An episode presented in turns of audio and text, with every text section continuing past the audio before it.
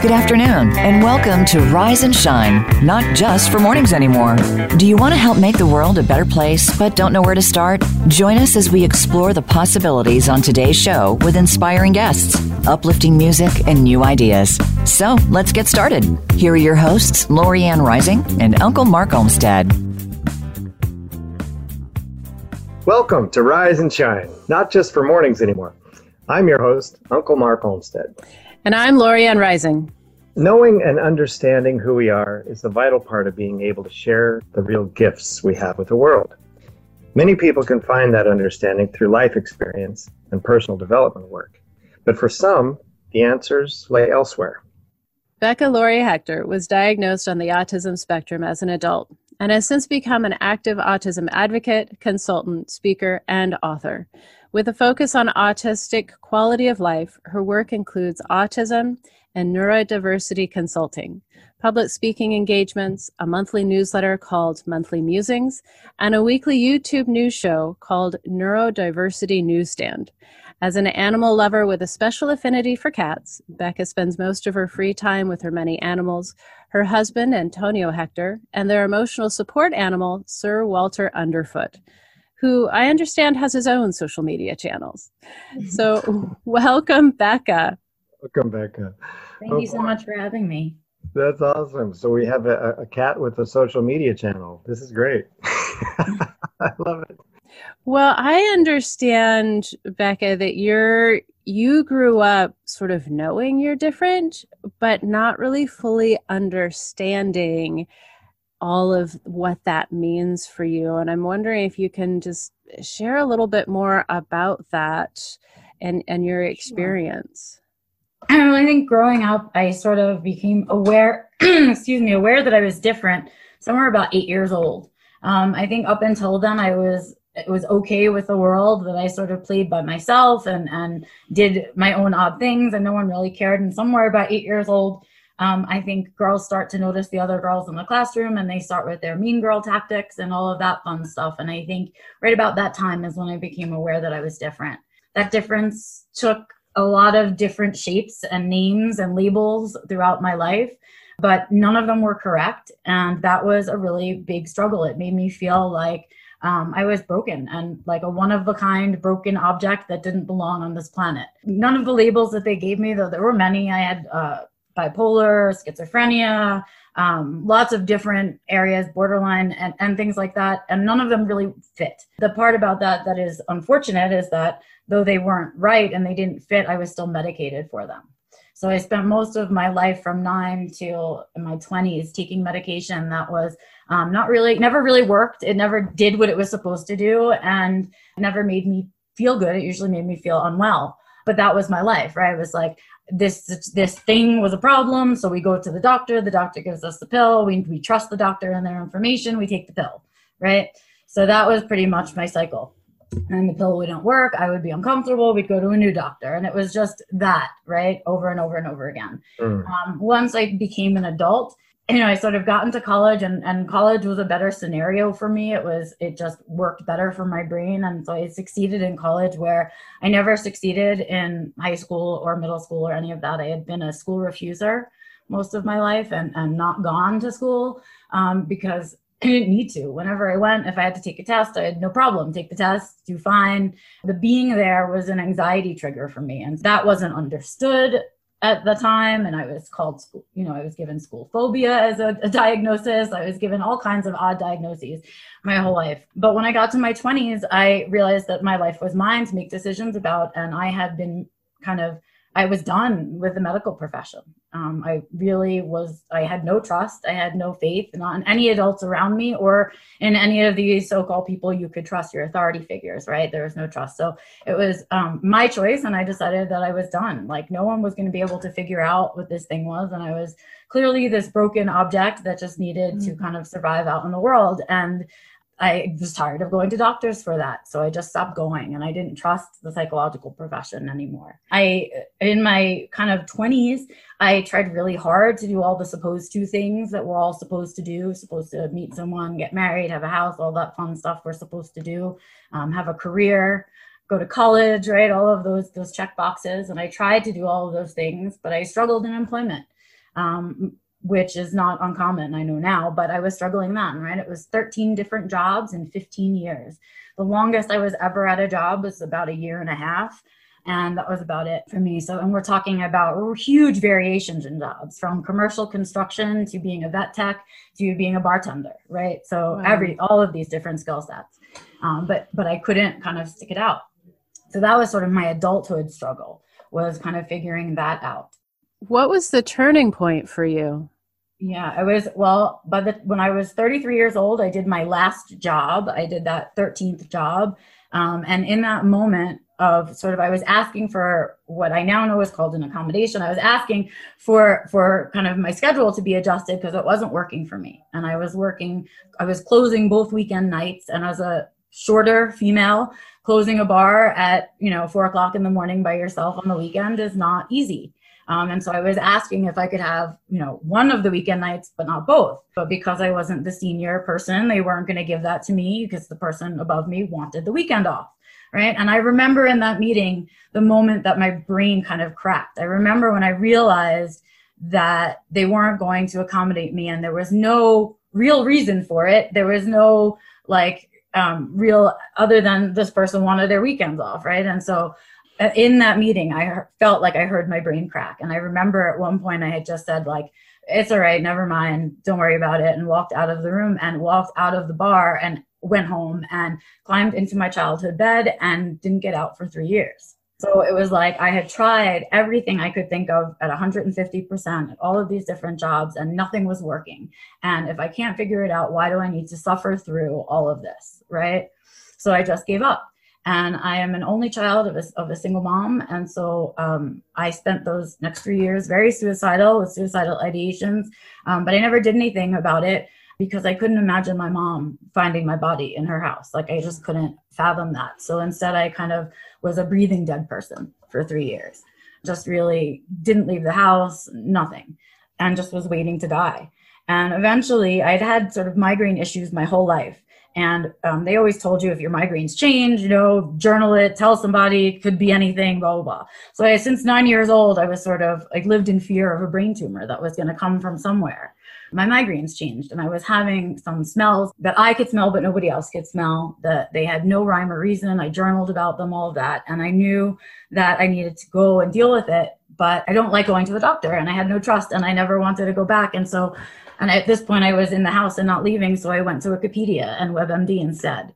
Um, and in searching for the possibilities that I could have a brain tumor, I found sensory processing disorder. And that was a hmm. really familiar kind of concept to me. I was like, well, I know I sort of always talked about how light was painful for me, but everyone sort of blew me off about it that that can't be, light can't be painful.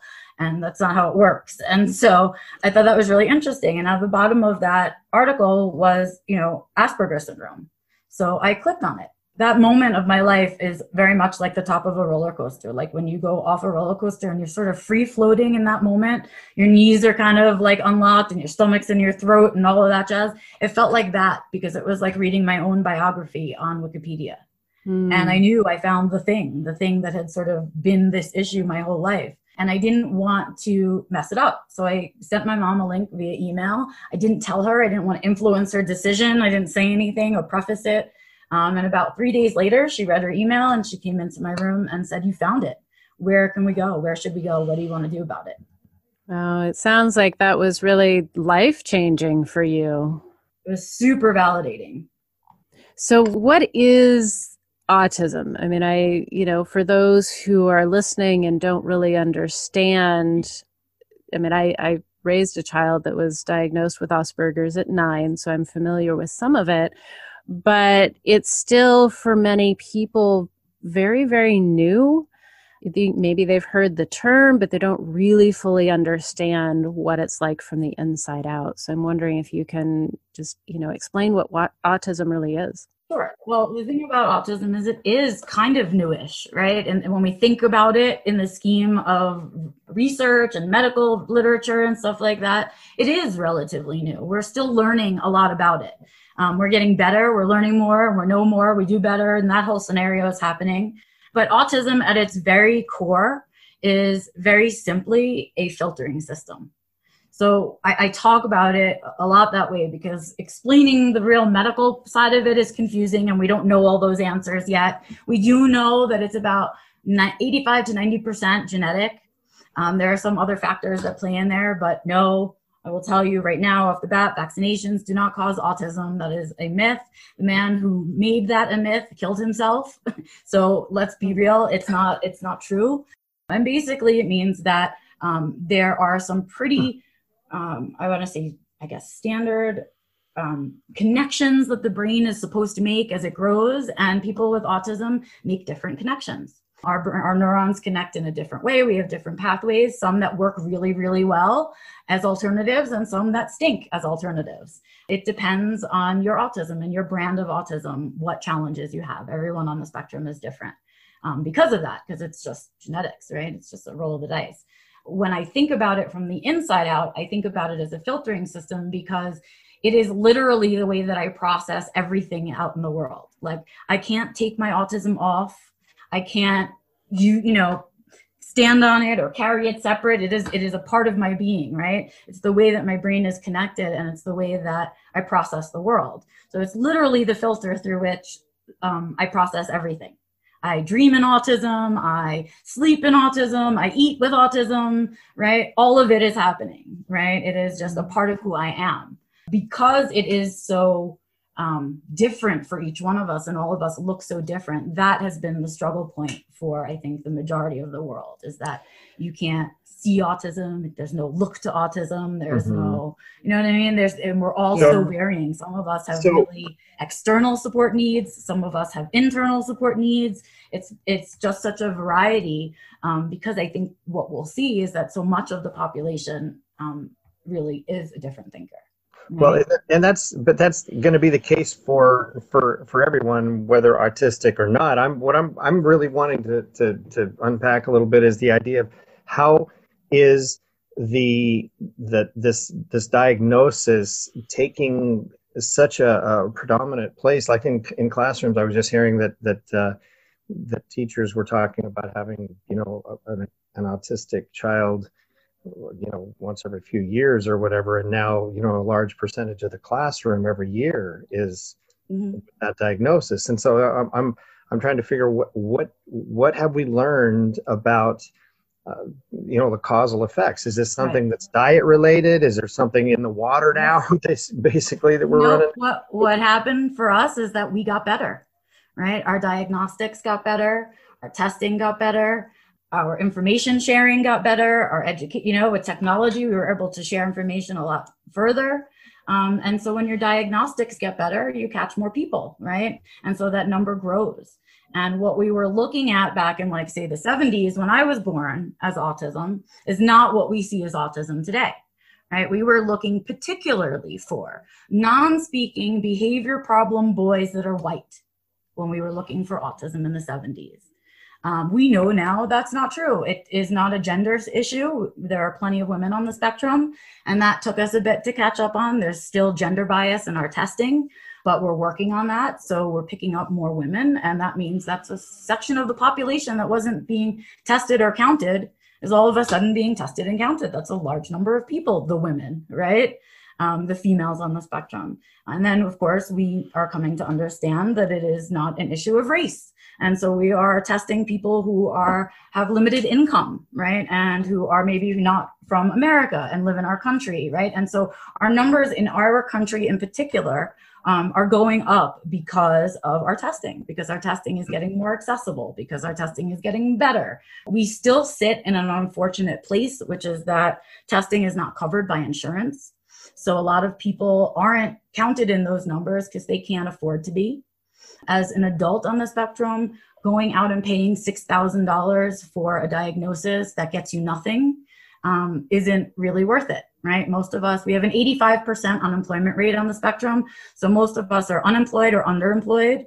And because of that, spending $6,000 on a diagnosis is unrealistic, right? But it's not covered by insurance or Medicaid or Medicare, right? You have to pay out of pocket for a diagnosis. So in terms of once you are diagnosed, is there is there benefit then? Do you is, is as an there... adult? No.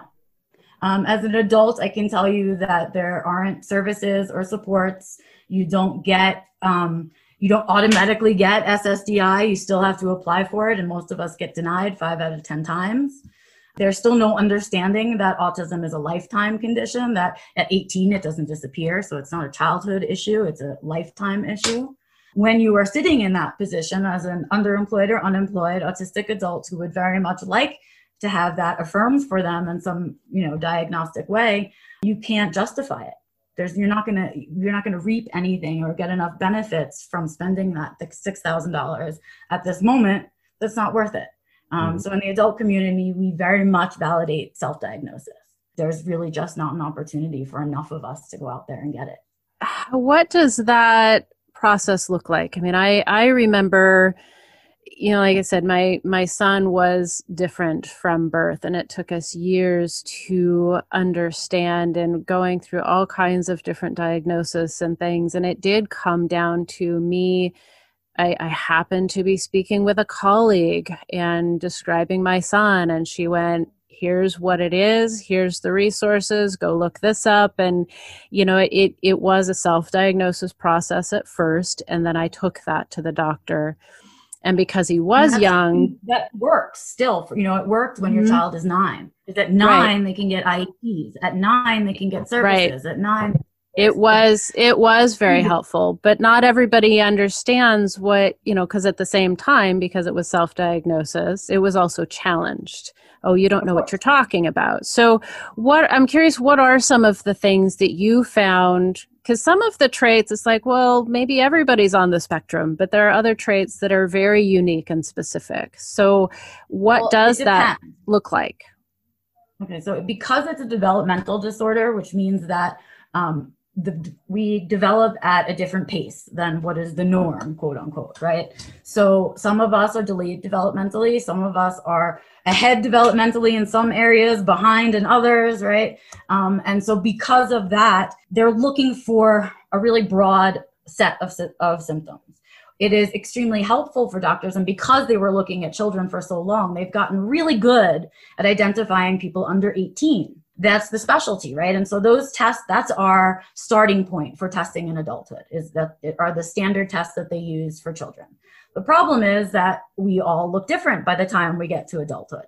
By the time we get to adulthood we have learned coping mechanisms like how to fake eye contact like how to pre-script ourselves for situations like how to um, mask ourselves and how to pass for neurotypical. Um, and we've all learned those skill sets and though we pay the price for those coping mechanisms. They are so ingrained in who we are when we sit in front of a doctor. If they're looking for a childhood representation of autism, they're not going to see it. They're not going to see the traveling eye contact. They're not going to see the undiagnosed ADHD. They're not going to see the social, the lack of social skills in an adult that you see in a child, right? Because we've had decades to practice and decades to copy everyone and mimic everyone so that we we've learned that when we're ourselves we're not accepted. So we need to hide that version of ourselves and we can be that version of ourselves in very particular environments but we don't get to be our authentic selves all the time especially those of us that don't have a diagnosis. Those of us without a diagnosis are really guessing. We have really no idea what we're doing but none of us are happy. All of us are exhausted. We've had multiple burnouts and meltdowns usually by the time we get an adult diagnosis. Many of us get it because we're in a mental facility for having some kind of issue. Um, and we do have now this really unfortunate um, death rate where a good majority of us are dead by the age of 36 um, and that's because the world doesn't know about us and doctors aren't prepared to treat us. And we struggle with making phone calls to the doctor and we struggle with understanding our body signals a lot and knowing when we don't feel good, what doesn't feel good particularly. Um, and a lot of us have then been traumatized by not being believed in our doctor's offices. So we aren't seeking medical help when we need medical help until it's to the point where we can't function at all. And usually by then it's too late to do something about it. Um, and the rest of us who don't fall into that category tend to fall into suicide. I got a question, Becca. That this see you're you're describing so much of my life that, that I that, that I experience, mm-hmm.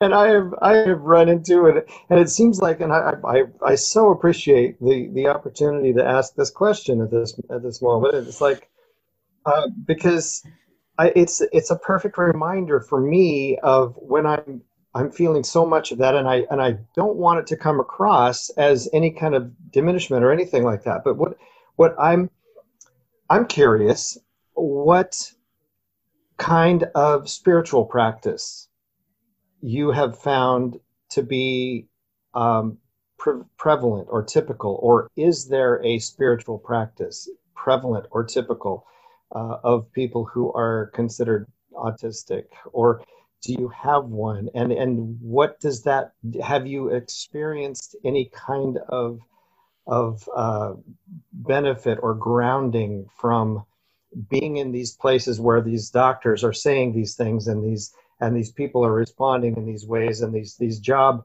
uh, opportunities are going against you continually and so whatever it is that, that, that you go through you know in your life that that just is too much is there a process that you ha- that your thinking allows or uh, anyway I've, I've asked enough times there Um, well, the first half of your question about spiritual practice, I think, is interesting. Um, it reminds me to remind you that autistics are human beings. We are all different, just like everybody else. And so we all have different spiritual beliefs depending on how we were raised or what country we grew up in or that kind of stuff. So, um, in terms of any kind of spiritual practice being dominant in within autism, no. Um, that's it's a human thing. If you believe it, you believe it. If you don't believe it, you don't believe it. You know, that's sort of a, um, you know, I think just how you're raised. I personally don't really click with organized religion in any way, shape, or form. It's something that never my logical brain never could grasp onto. I guess the spiritual side of personal development, if you want to look at it that way, sort of the idea that kind of um, we're part of a, a, bigger picture, I guess, is sort of what I, I would subscribe to, that there's there's a bigger energy out there than me or us um, but other than that, I, I, don't myself, I don't subscribe. I know plenty of autistics who do, plenty of autistics who go to church every Sunday, who, you know, but again, that's their humanness. That's, that's our humanness, right? We are all different in that way and what works for us. In terms of kind of benefits of autism, um, we don't talk about that a lot, but there are some. Um, right now, you're talking about. And you know, I, I actually really want to dive into that more because I think it's a beautiful piece of the conversation, what gifts we all have to bring. And I need to interrupt because we need to take a short break here at the moment. So I want to come back to that after our little break. A uh, quick question for our listeners though How are you expressing your unique gifts and talents and voice with the world? We want to hear your story and help you reach out to our worldwide audience. So visit riseandshineas1.com to learn more. And when we come back, you'll get to hear one of Mark's original songs, One Piece at a Time. It begins and ends with a child's voice reminding us how peace is really created. So stay tuned for more right after this.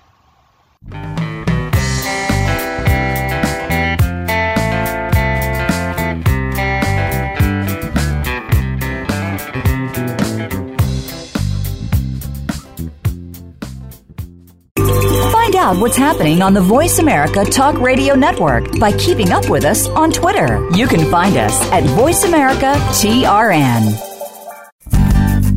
In our changing world, how can you protect the self esteem, confidence, and dreams of the children you love in just five minutes a day, even from a distance? To learn more about Uncle Mark's Best Indie Book award winning kids book, his music, and resources to support families, visit TrueSunbeam.com and if you're an author or musician with a similar mission, learn how to be a guest on the Rise and Shine radio show. Visit Uncle Mark at truesunbeam.com. Are you a woman who's tired of staying silent and people pleasing at the expense of your own health, wealth, and happiness? Discover the roadmap to self confidence and freedom in Lorianne Rising's international award winning book, You Rising Reclaim Your Life. Live your purpose. And if you're an author whose nonfiction or memoir makes a powerful difference, you're invited to be a guest on the Rise and Shine radio show. For books, resources, and show details, visit LorianneRising.com.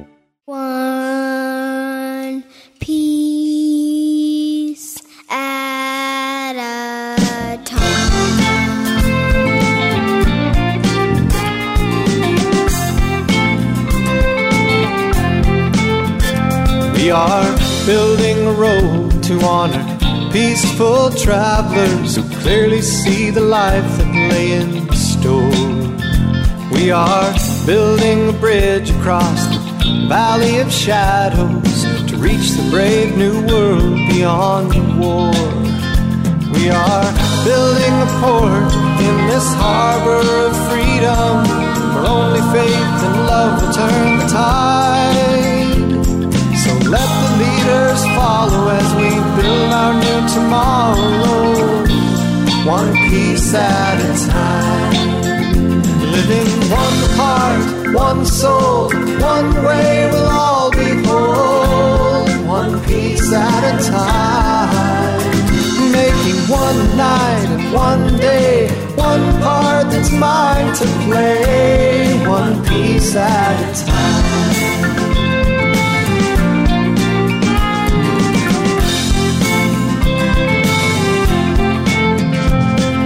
Close the book on separateness as the pages start to burn. In the heaven here on earth we've come to live.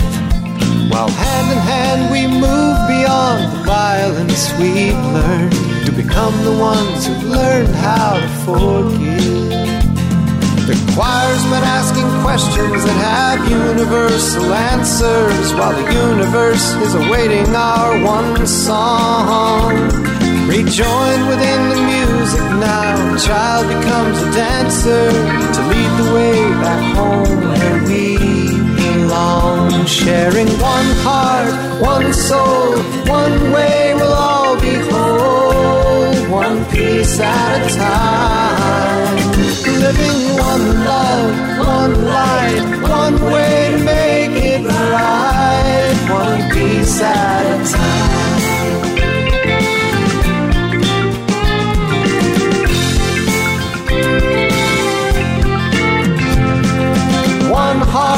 One soul, one way we'll all be whole. One piece at a time. Take one night and one day to claim the part that's ours to play. One piece at a time. One heart, one soul, one way we'll all be whole. One piece at a time. Make one move with one choice for all mankind. One piece at a time. We've got one,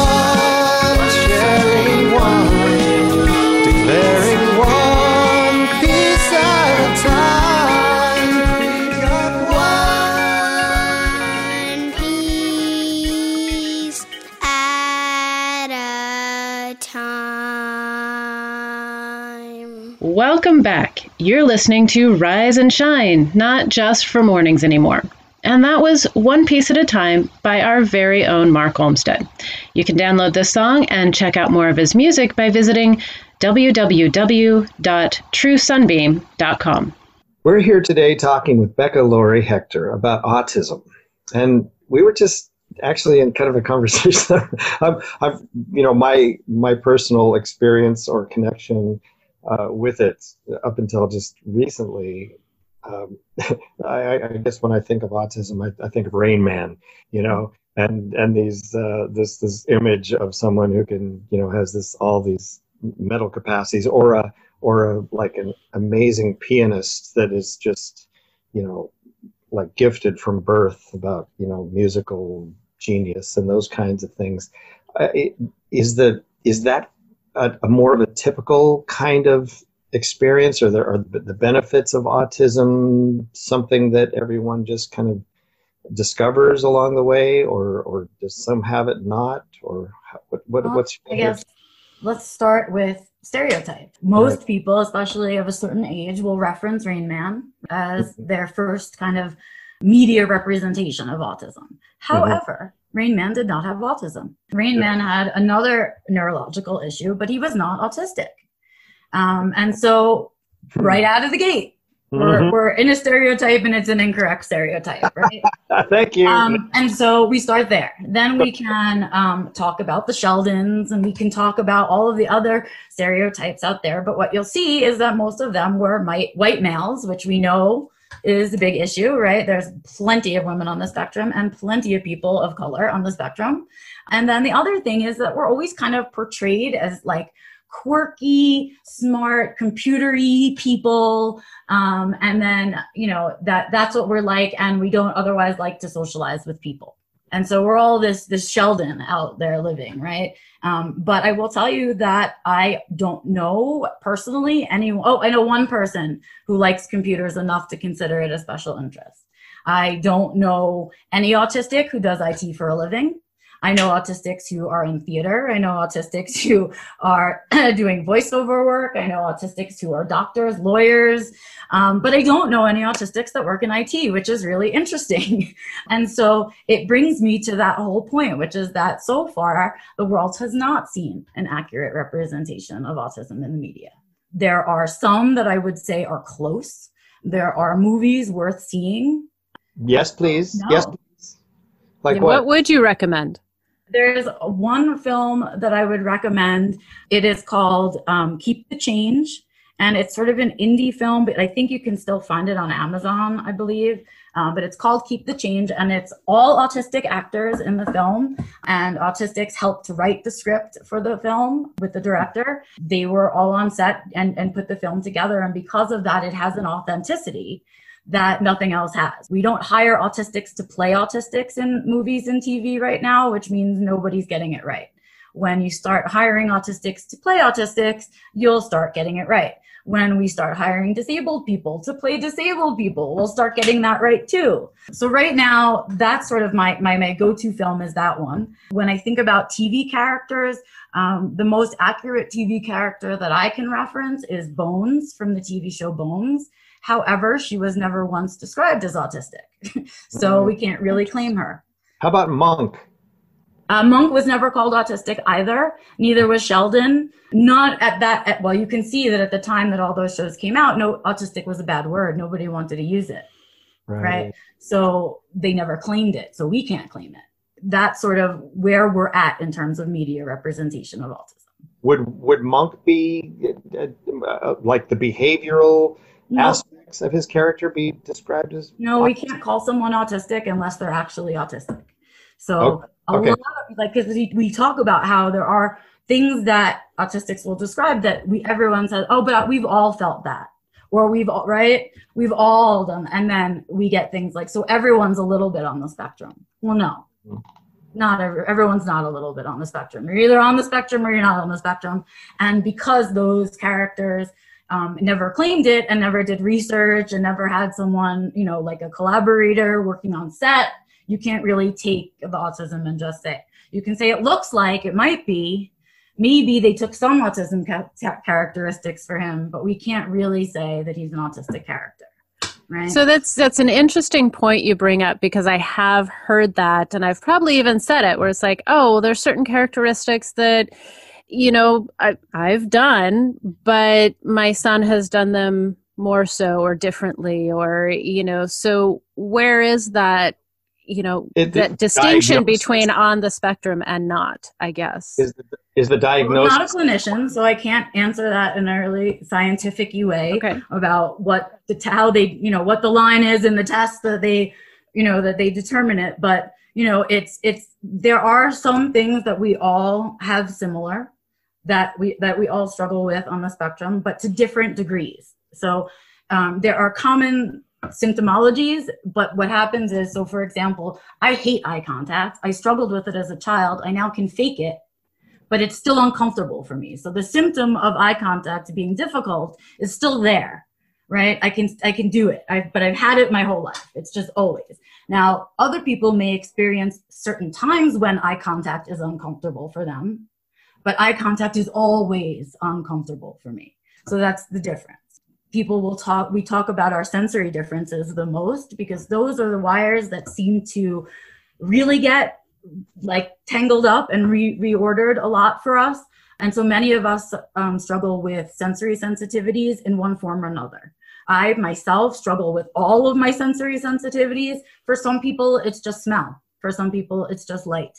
For some, you know, that kind of thing. But what happens is that because we don't look at it in degrees or we haven't looked at it in degrees of challenge up until now, we see a lot of missing pieces. We see a lot of people who are missing the diagnosis because they're not looking the way that they should be looking. So, what we're finding out is that sensory is a common thread. What your sensory looks like is the thing that's up for grabs. Uh, social communication issues, everyone's got them. We all have it to different degrees. Mm-hmm. So, that's how we di- diagnose when we look at it now, what the books say now, they've now divide, divided us into levels of autism level one, level two, and level three. And that defines us by how much external support we need. So, for example, I would be level one because I don't require external support for my challenges. Most of my challenges are internal challenges, and therefore I don't require external support. And the world now judges us that way. So if you can see my autism, I have severe autism. If you can't see, you can't experience my autism, then I have mild autism. That's how it's looked at right now. But that's not accurate. So I know some of the mm-hmm. things my son struggled with, and I'm I'm just wondering if you know it's unique to his situation or if it's a common piece. Um, a couple of things, you know, were were the social cues. He couldn't read facial, ex, you know, facial expressions, or and he really didn't hear voice intonation. So there was a flat affect um, mm-hmm. that he, that was difficult for him, and and part of the counseling and therapy he received was teaching him what certain facial expressions meant. There was also mm-hmm. a, a black and white thinking. So there was a time in his life when he was young where, you know, if a friend of his got mad at him, he wouldn't see it as, oh, this is a temporary thing. He would see it as mm-hmm. that person now hates me and they're never my, going to be my friend again. It was an all or mm-hmm. nothing piece, which makes it very, very difficult in relationships and mm-hmm. just to be a human being and move through situations. Um, are those things that are also common in the rest of the community that you see or so again those three things are also just like sensory and the others, right? We all have them to some degree. It's how much you are impacted by each piece of this puzzle, right? How much are is your social being challenged versus how much maybe you're um, maybe you're totally face blind, right? We have a lot of folks on the spectrum who are face blind. Not that they don't recognize facial expressions, they don't recognize faces period right? And so imagine going through the world like that right? And so there's different there's different degrees of each one of these kind of core symptomologies that we talk about. Um, and so do I think that the black and white thinking is across the board, and what happens is you you live a certain way with black and white thinking, um, and then of course as you get older, you find out the world is never black and white, right? It's never as black and white as you want it to be, and so you learn to make concessions and you start setting up your own rules for how things should be. The thing with the autistic brain is we we because we think in black and white, there's a right way and a wrong way to do things. There's you know, and and that kind of thing, and that can get us in trouble because we think there's only one way to go about do, doing something or we think that and if that way doesn't work we think that's it right? And so it it can compromise our ability to see the world even as adults. Um, and if we are past the point of having struggles in our relationships but we're still having struggles because of that black and white thinking because we um, we've pictured the perfect job for ourselves. So if that almost perfect job comes around and there's one thing that doesn't match our list well we ditch it instead of going well wait this job is 95% perfect. That becomes an issue in adulthood. And though they it plays out differently when we are diagnosing children they have different issues. They can't articulate their needs as well. They don't have the vocabulary yet to talk about certain things. They don't have the life experience to talk about things yet. Um, and so we see a lot of that those struggles much more outwardly than in, in kids like until about 16 17 and then beyond that adults learn to hide it. We learn to hide our difference um, we very much live in a world right now that seeks a sameness as though it's a reward, as though the closer we get to sameness, the more reward we will reap. But that's not true. And until our world stops seeking same as the the epitome of greatness, we're not going to kind of evolve. And and because that's how the world around us sees us, at like difference not good, difference bad, bad difference, difference difference, right? that's how you feel about yourself. It's insane, actually, and, and I'm I'm just really wondering if um, are, are you working towards supporting uh, kids in the early stages of development, perhaps in some way to uh, to to help reprogram the brain from like uh, we're up until age seven. What I've, I'm I'm understanding is that the subconscious is being like being set up for the, the, the to, to reprogram and, and pattern the rest of our lives out of what we record basically our, and are downloading as our input up until age 7 mm-hmm. And so, what it seems like to me um, would be an, uh, an, an awesome opportunity would be to to uh, with as early recognition as possible of of some of these characteristics or whatever to have a but that's uh, sort of that there's two things wrong with approaching it that way. First of all, it's the assumption that the way of being as an autistic person is not acceptable. It's not okay. It's not an, an alternative choice. It's just not okay. Everyone has to not be that way. So we have to re- rewire them immediately right? So they can be the same like all of us. Right? So I, I think so actually, I'm, I'm going to interrupt you because I, I hear where you're coming from and agree with you, but I think there was a subtle misunderstanding that I want to correct because I don't think it was about rewiring the individual right. so much as there's a belief system. So when the outer world is approaching that child in a way that you're behaving wrong because you're different, if we can help the child understand their differences and develop beliefs where their differences are positive, as opposed to changing the child, it's helping them reframe their experience so that they're developing a well, belief system. Reframing and rewiring are two very different things. Yes, rewiring they are. right? You don't want to reprogram someone away from wh- who they are, right? Um, right. And teaching them perspective, teaching them to reframe where they're at is a different skill set, right? That's different. You rewire somebody, you do that to them. If you're asking them to reframe, then you're asking them to do this for themselves, right? And that's different takes on it. We have, up until this point, um, one of the most um, incorrectly used and abusively used techniques for kids is ABA. It's moderated and changed and kind of adjusted now that it's not quite so bad. But unfortunately, that concept of rewiring was exactly the thinking that was being used. What is ABA? ABA is applied behavioral analysis, um, and basically, it's dog training for humans. Basically, what it is, is we want a certain behavior from you, and we will give you rewards if you provide that behavior for us because we have determined that it is the correct behavior. Or you don't do, comply and then you get punished, right? Which is mm-hmm. essentially dog training. And the things that were used as reward and punishment were things like joy and our special interests and fun and you know things that make you an overall happy human being And were being used as reward and punishment and then therefore people were kind of changing their children to be this this robot. You want this behavior from me i want my special interest here is your behavior give me my special interest. That child has learned nothing about perspective, nothing about reframing, nothing about what they're struggling with, nothing about why they're even in this environment where they're being trained. Nothing is happening mm. in a in a way that is providing them with skill sets that will make them a functional adult. All we're doing is training them to be a certain way so that everyone around them feels comfortable.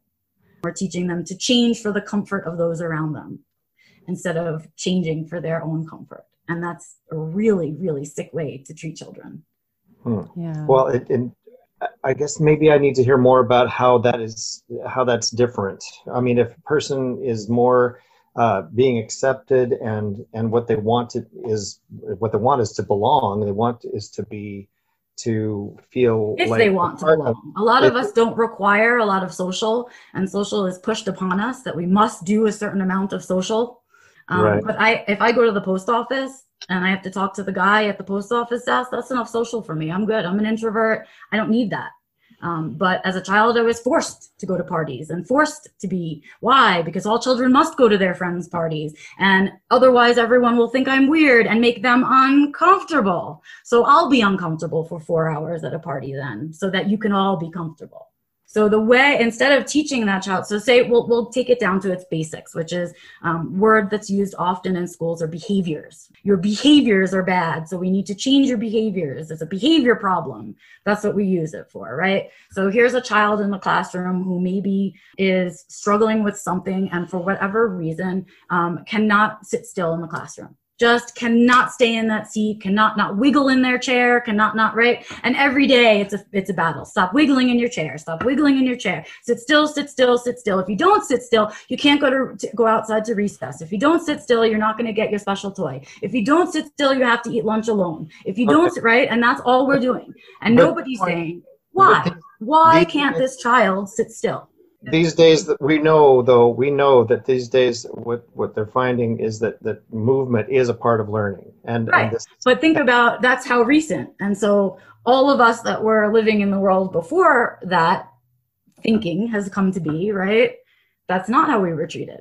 Right Right? Yeah. exactly So, so, the adult all- experience is very different than kids today. I mean, adults in their Sure. 30s, 40s, 50s, and older had a very different experience and and relationship with the world growing up. And Yeah. I know one of the things you mentioned quite a bit is, is your relationship with animals, and I'm I'm curious how because I saw that with my son too that animals were a huge comfort in so many ways, and I'm wondering if you can share a little bit more about that piece too. Sure. I'd love to. Um, so animal connection is something that we as humans know is important for human beings. Now, finally, research is catching up with everything we know anecdotally and telling us that cat purrs are good for our blood pressure. And, you know, when you pet a dog, you, you know, you can be less stressed and all of this stuff. So we have the research now proving what we've known basically since we were cavemen, right? That animals are good to keep around and they make us feel good. Um, and that is, uh, I would say, doubled, if not tripled, for those of us on the spectrum, that need for animal connection. Um, and I think there's a couple of reasons for it. First of all, for, me- for most of us, because when you socialize with an animal, they don't require eye contact. In fact, they look at eye contact as a challenge and it creates fear and aggression when you make eye contact with an animal. Right away, we're speaking the same language. Right away, our communication is the same. And animals don't lie to you about how they're feeling. They're feeling some way, they will let you know. Don't pet me, they let you know. They want to be pet, they let you know, right? There's no hidden agenda. There's no secret being kept. There's no gray passive aggressive talking around the topic. It's just direct communication with that animal, and that's it. There's a sense of loyalty that comes with having an animal around you that human beings don't provide for one another.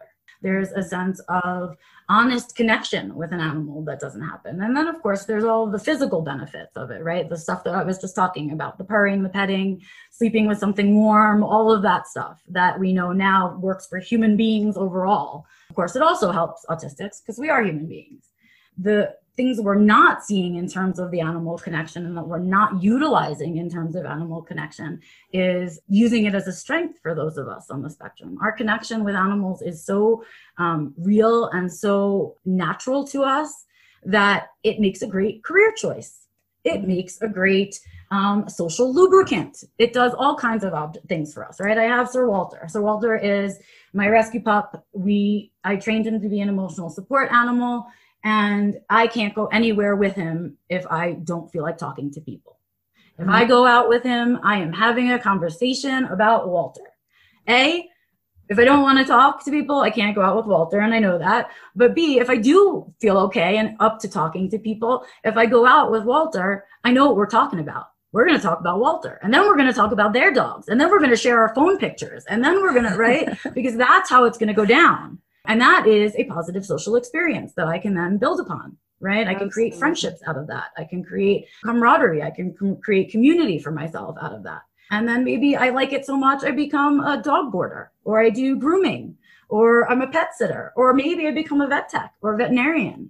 But this, not this is so beautiful, but we are getting to the end of our show. You have been so incredibly helpful and eye opening, and we are immensely grateful for all that you have shared in your insight. And I'm hoping we have the chance to do this again because I feel like we just scratched the surface. But I also know that you do offer a course and additional information for those who are really hmm. needing and wanting that support. Yes. Give you a chance to just 30 yeah. seconds or a minute or, you know, just share about that. Sure. Well, when I first started out, I was just a general autism advocate, but in my last few years, I've really dedicated myself to the adult autism community. We talked about some of those reasons, but there's just no supports and services out there. So I decided to create something in the void. I'm not saying that what I created is the best thing in the whole world, but it's something. It's something. It's the first domino to start everyone else creating stuff in the void. Um, so what I've done is create a course that it's really it's geared for autistic adults. It really works best for those of us who are diagnosed late in life um, and really have to unteach ourselves all the things that the world programmed in our heads and then reprogram ourselves. Um, and often we do that with our lives as a whole, which is what I did as well. And so basically, I, I went on a personal development journey, but in personal development world, there isn't stuff for autistic people. It's just for people. And most people are neurotypical, so it's mostly written for neurotypicals. So what I did was my autistic brain, um, and as an, a person with an autistic brain, I see patterns. And I read through all of those fun books, The Secret That's Not a Secret, The Four Agreements, all of that stuff. And I found the patterns, right? They're all different metaphors, but they're teaching the same lessons. And I found the lessons and I took them out and I redesigned them for the autistic brain, meaning I took out all the extra. I took out all the metaphors and all the gray area and all the whatever. It's not just the meat and potatoes course, it's just the meat. It's, mm. it's really just that. And so it works for the autistic brain that's what we do. I do three units of personal development teaching. I give people kind of how to break down and the basic skill sets that they need. Then we talk about the skill sets you need to get to your goals once you've learned how to set them up. And then the skill sets you need to maintain that life that you're going to build. Like, what do you need then? That's um, awesome. So where, where can they find that to learn more? Uh, they can head to my website. It's Becca L-O-R-Y dot com. Everything is on there. I put it all in the same place social media, my YouTube channel, my course, my writing. It's all there. Awesome. Wonderful. Thank, Thank, you, so, much. so much. Wow. All those, all the amazing work and the and supporting people.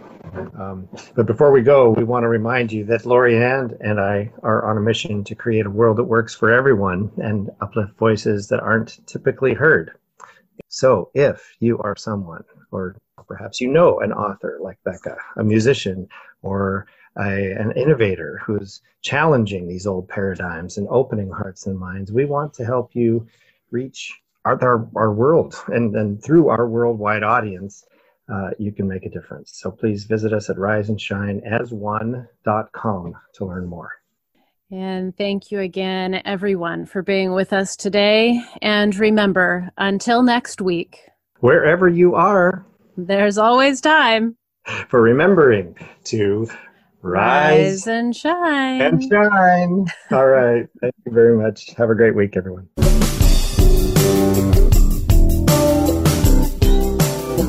Thank you for listening to Rise and Shine. Please join Lori-Ann Rising and Uncle Mark Olmsted for another great show next Tuesday at 3 p.m. Eastern Time and 12 noon Pacific Time on the Voice America Variety Channel. Until then, keep rising and shining the joy, sound of the love, sound of the life, sound of the joy, sound.